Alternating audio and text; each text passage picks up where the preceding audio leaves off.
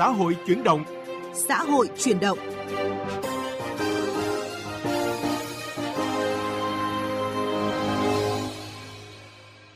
Kính chào quý vị và các bạn đang đến với chương trình Xã hội chuyển động chuyên đề giáo dục góc nhìn đa chiều. Chương trình hôm nay chúng tôi bàn nội dung tuyển sinh vượt chỉ tiêu cần có chế tài mạnh tay hơn nữa.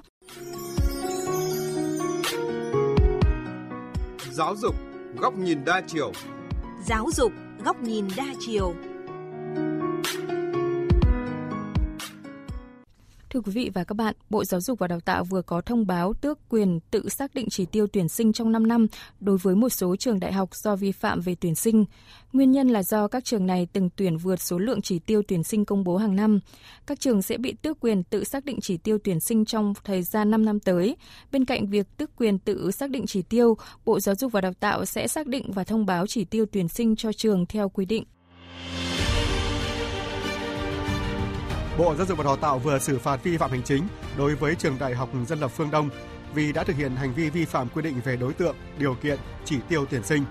Thay vào đó, Bộ Giáo dục và Đào tạo tước quyền tự xác định chỉ tiêu tuyển sinh trong năm năm với Trường Đại học Dân lập Phương Đông kể từ ngày mùng năm tháng chín năm hai nghìn không trăm hai mươi hai đến ngày mùng năm tháng chín năm hai nghìn không trăm hai mươi bảy. Trước đó, có hai trường cũng bị Bộ Giáo dục và Đào tạo tước quyền tự chủ xác định chỉ tiêu tuyển sinh trong năm năm. Là Trường Đại học Nông lâm Thành phố Hồ Chí Minh và Trường Đại học Sư phạm Đại học Đà Nẵng. Trường Đại học Nông lâm Thành phố Hồ Chí Minh không được tự xác định chỉ tiêu tuyển sinh từ ngày ba mươi tháng ba năm hai nghìn không trăm hai mươi ba đến ngày ba mươi tháng ba năm hai nghìn không trăm hai mươi tám. Trường Đại học Sư phạm Đại học Đà Nẵng không được tự xác định chỉ tiêu tuyển sinh từ ngày mùng hai tháng tư năm hai nghìn không trăm hai mươi ba đến ngày mùng hai tháng tư năm hai nghìn không trăm hai mươi tám.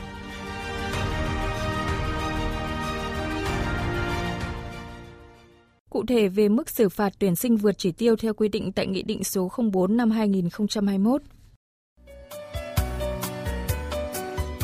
Với trình độ đại học, theo quy định, mức phạt thấp nhất từ năm đến mười triệu đồng, áp dụng khi trường tuyển vượt từ ba phần trăm đến dưới mười phần trăm chỉ tiêu và số lượng người học tuyển vượt từ sáu mươi người trở lên. Phạt từ mười đến ba mươi triệu đồng nếu tuyển vượt mười đến dưới mười lăm phần trăm và có số lượng vượt từ một trăm người học trở lên. ba mươi triệu đồng đến năm mươi triệu đồng cho mức vượt từ mười lăm phần trăm đến dưới hai mươi phần trăm và tối thiểu một trăm năm mươi người học. năm mươi đến bảy mươi triệu đồng nếu vượt từ hai mươi phần trăm trở lên và tối thiểu hai trăm người học.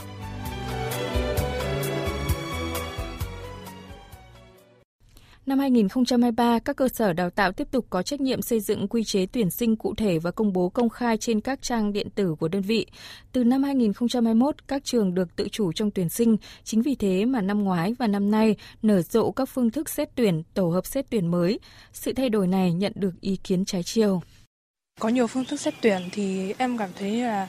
mình có lợi thế hơn một chút, mình sẽ chủ động hơn và giống như là có một phương án dự phòng trước khi thi chính thức ạ.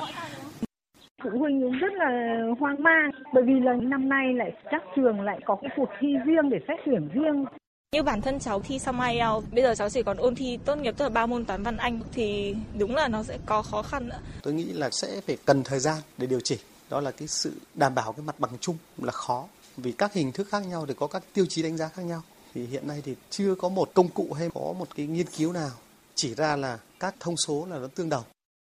Còn nhớ một tuyển sinh năm ngoái đến tận cuối tháng chín do chưa tuyển đủ chỉ tiêu, hàng loạt trường đại học trên cả nước đã thông báo tuyển sinh bổ sung chỉ tiêu. Một số ý kiến kiến nghị của Thạc sĩ Phạm Doãn Nguyên, Phó Hiệu trưởng Trường Đại học Kinh tế Tài chính Thành phố Hồ Chí Minh, Thạc sĩ Trịnh Hữu Trung, Phó Hiệu trưởng Trường Đại học Gia Định và Phó Giáo sư Tiến sĩ Đinh Đức Anh Vũ, Phó Hiệu trưởng Trường Đại học Quốc tế Đại học Quốc gia Thành phố Hồ Chí Minh.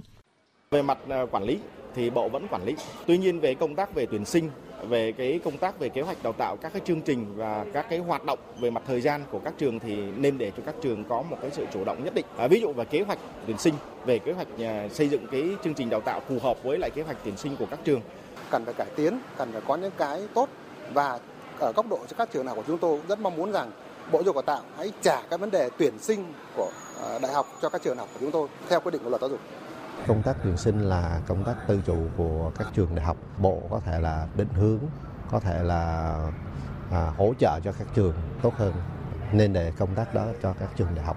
Điều đáng nói, đây không phải là năm đầu tiên xảy ra tình trạng nhiều trường vi phạm tuyển vượt chỉ tiêu. Cuối năm ngoái, Thanh tra Bộ Giáo dục và Đào tạo có quyết định xử phạt hành chính bảy mươi tám trường đại học tuyển sinh vượt chỉ tiêu của mùa tuyển sinh năm hai nghìn không trăm hai mươi mốt. Phải chăng mức xử phạt tuyển vượt chỉ tiêu như hiện nay là quá nhẹ nên không có nhiều tác dụng răn đe, thậm chí có trường sẵn sàng tuyển vượt và cũng sẵn sàng chịu phạt.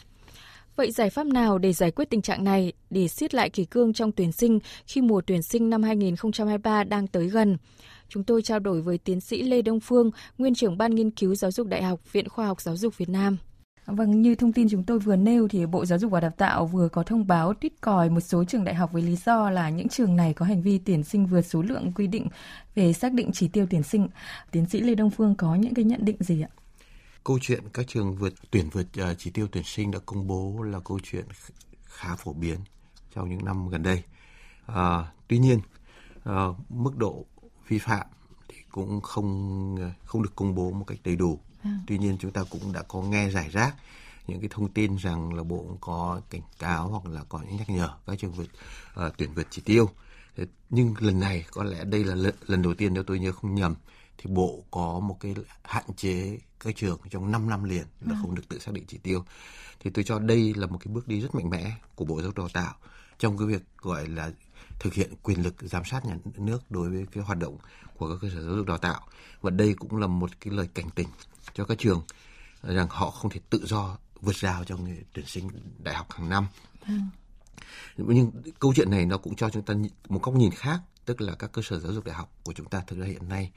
là trong quá trình thực hiện các hoạt động giáo dục của mình chưa thực hiện đúng cái trách nhiệm giải trình của mình đối với xã hội, đối với cơ quan quản lý. Và điều cuối cùng nữa ở đây ấy, là cái câu chuyện làm sao xác định chỉ, chỉ tiêu tuyển sinh và tuyển sinh đúng cái chỉ tiêu đã công bố. Cũng đây là câu, câu chuyện mà cũng đã có tranh cãi nhiều năm và cho đến giờ thì tôi nghĩ rằng cũng chưa có một lời giải điều cuối cùng cho cái bài toán này.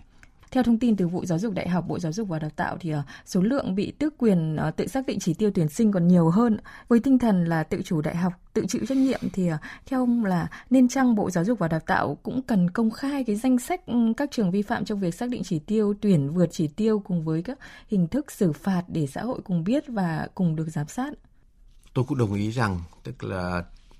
vì đây là vấn đề trách nhiệm giải trình cũng đã được quy định thành luật,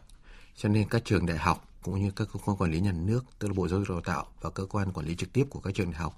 cũng cần công bố một cách rõ ràng hàng năm là chỉ tiêu tuyển sinh đã đặt ra là bao nhiêu và con số thực tuyển là bao nhiêu. Ừ. Để, để trên cơ sở đó thì không phải là chỉ có các cơ quan quản lý giáo dục mà cả các cơ quan quản lý nhà nước khác. Ví dụ như uh, Ủy ban nhân dân các tỉnh, thành phố là nơi các trường có trụ sở. Thế rồi các cơ quan uh, quản lý chuyên ngành thì cũng có thể uh, có được cơ sở để uh, gọi theo dõi, giám sát cái việc thực hiện của các trường. Và uh, làm được cái việc này thì như vậy chúng ta thấy, chúng ta sẽ thấy rằng là xã hội và đặc biệt là uh, thí sinh cũng như là phụ huynh học sinh thì sẽ có được cái niềm tin tốt hơn về cái hoạt động của nhà trường. Trước đó thì vào cuối năm hai nghìn không trăm hai mươi hai, Thanh tra Bộ Giáo dục và Đào tạo cũng đã xử phạt vi phạm hành chính bảy mươi tám cơ sở giáo dục đại học do vi phạm trong công tác tuyển sinh của năm hai nghìn không trăm hai mươi mốt. Việc tuyển vượt rồi xác định chỉ tiêu quá năng lực đào tạo thì theo ông vì sao năm nào cũng vẫn tồn tại và cái hệ quả của những cái sai phạm này là gì? Ở đây thì nó là một câu chuyện nó có hai khía cạnh. Cái thứ nhất là cái việc tăng chỉ tiêu tuyển sinh. Thì các trường sẽ xây dựng cái phương án tuyển sinh của mình dựa trên những con số về điều kiện đảm bảo, về cơ sở vật chất, về đội ngũ cán bộ giảng dạy. Để đấy tính ra là cái số chỉ tiêu tuyển sinh có thể thực hiện được của nhà trường. Tuy nhiên,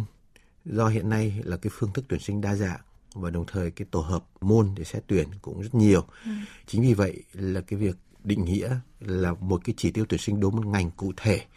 mà phân bổ theo các phương thức, theo các tổ hợp môn như thế nào là điều rất khó. Chưa kể bên cạnh đó thì cái chuyện mà chúng ta đều biết là cái điểm, điểm chuẩn chỉ chênh nhau không phẩy hai mươi lăm điểm có thể thay đổi cả một nghìn thí sinh. Chính vì vậy rất khó mà khẳng định rằng cái trường chỉ có thể tuyển đúng một trăm mười chỉ tiêu như đã đăng ký, bởi vì có thể ở cái mức ngưỡng điểm đó có thể có đến một trăm ba mươi thí sinh đạt điều kiện. Chính vậy thường các trường sẽ hạ xuống một chút và để dự phòng cái số mà đủ điều kiện vào học nhưng không vào học. Đây là một cái bài toán mà các trường đại học cũng như là các cơ quan quản lý nhà nước đều rất khó tính, là vì cái sự lựa chọn của thí sinh và cân đối giữa các ngành học, giữa các tổ hợp môn học rất rất phức tạp, và vì vậy không không ai khẳng định được, tức là lấy ở như thế nào thì sẽ đảm bảo đủ cái số chỉ tiêu thí sinh, và vì vậy các trường bao giờ cũng sẽ có một cái danh sách đạt ngưỡng xét tuyển cao hơn, và trong trường hợp mà học sinh đến đăng ký đủ thì họ sẽ bị vượt chỉ tiêu. Và thực sự trong trường hợp này thì các trường rất khó xử lý, vì không không thể nào bảo một số học sinh là các em phải đi về. Trong cái bối cảnh hiện nay thì cái việc mà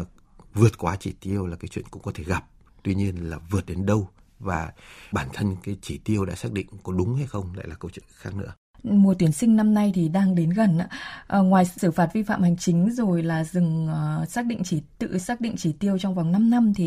uh, theo tiến sĩ Lê Đông Phương uh, uh, còn có những những cái công cụ gì để có thể kiểm soát chỉ tiêu hay là ngăn chặn uh, tình trạng uh, vượt tuyển, như ông cũng có nói là có thể có những cái quy định hay quy chuẩn mới về quản lý tuyển sinh, vậy thì chúng ta có thể triển khai trong thực tế hiện nay không ạ? Để đảm bảo cái tính công bằng trong tuyển sinh thì việc đầu tiên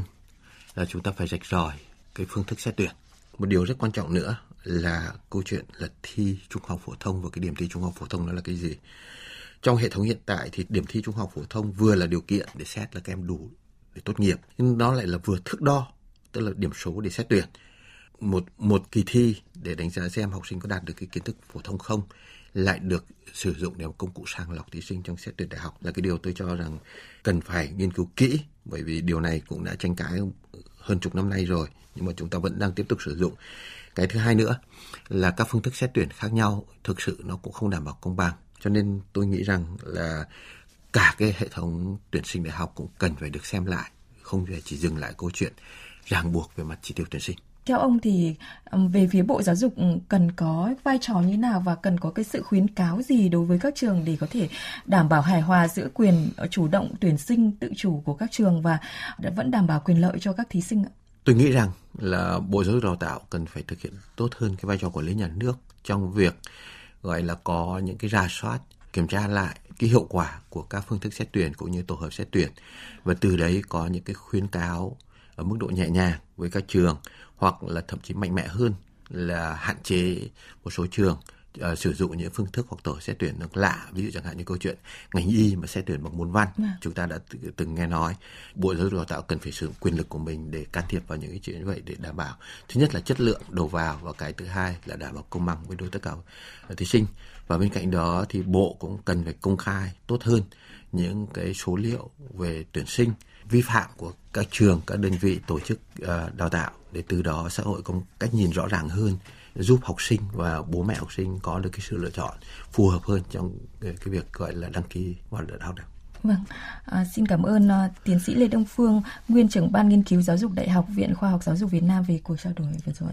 Thưa quý vị và các bạn, để hạn chế các trường đại học tuyển vượt chỉ tiêu, cùng với các chế tài đủ mạnh, về phía Bộ Giáo dục và Đào tạo có thể khuyến cáo các cơ sở đào tạo cần nghiên cứu kỹ quy định của Bộ, quy định của ngành về công tác tuyển sinh để tổ chức thực hiện tại đơn vị mình đúng quy định pháp luật, đảm bảo quyền tự chủ, tự chịu trách nhiệm theo quy định tại Luật số ba mươi tư và Nghị định chín mươi chín năm hai nghìn không trăm mười chín của Chính phủ. Bộ Giáo dục và Đào tạo nên đề nghị các cơ sở giáo dục tăng cường công tác thanh tra nội bộ để giúp Hội đồng trường, Ban giám hiệu phát hiện sớm những hạn chế, thiếu sót hay vi phạm của nhà trường để có biện pháp chấn chỉnh kịp thời. Chương trình Xã hội chuyển động chuyên đề giáo dục góc nhìn đa chiều cũng xin được kết thúc tại đây. Cảm ơn quý vị và các bạn đã chú ý lắng nghe. Tạm biệt và hẹn gặp lại.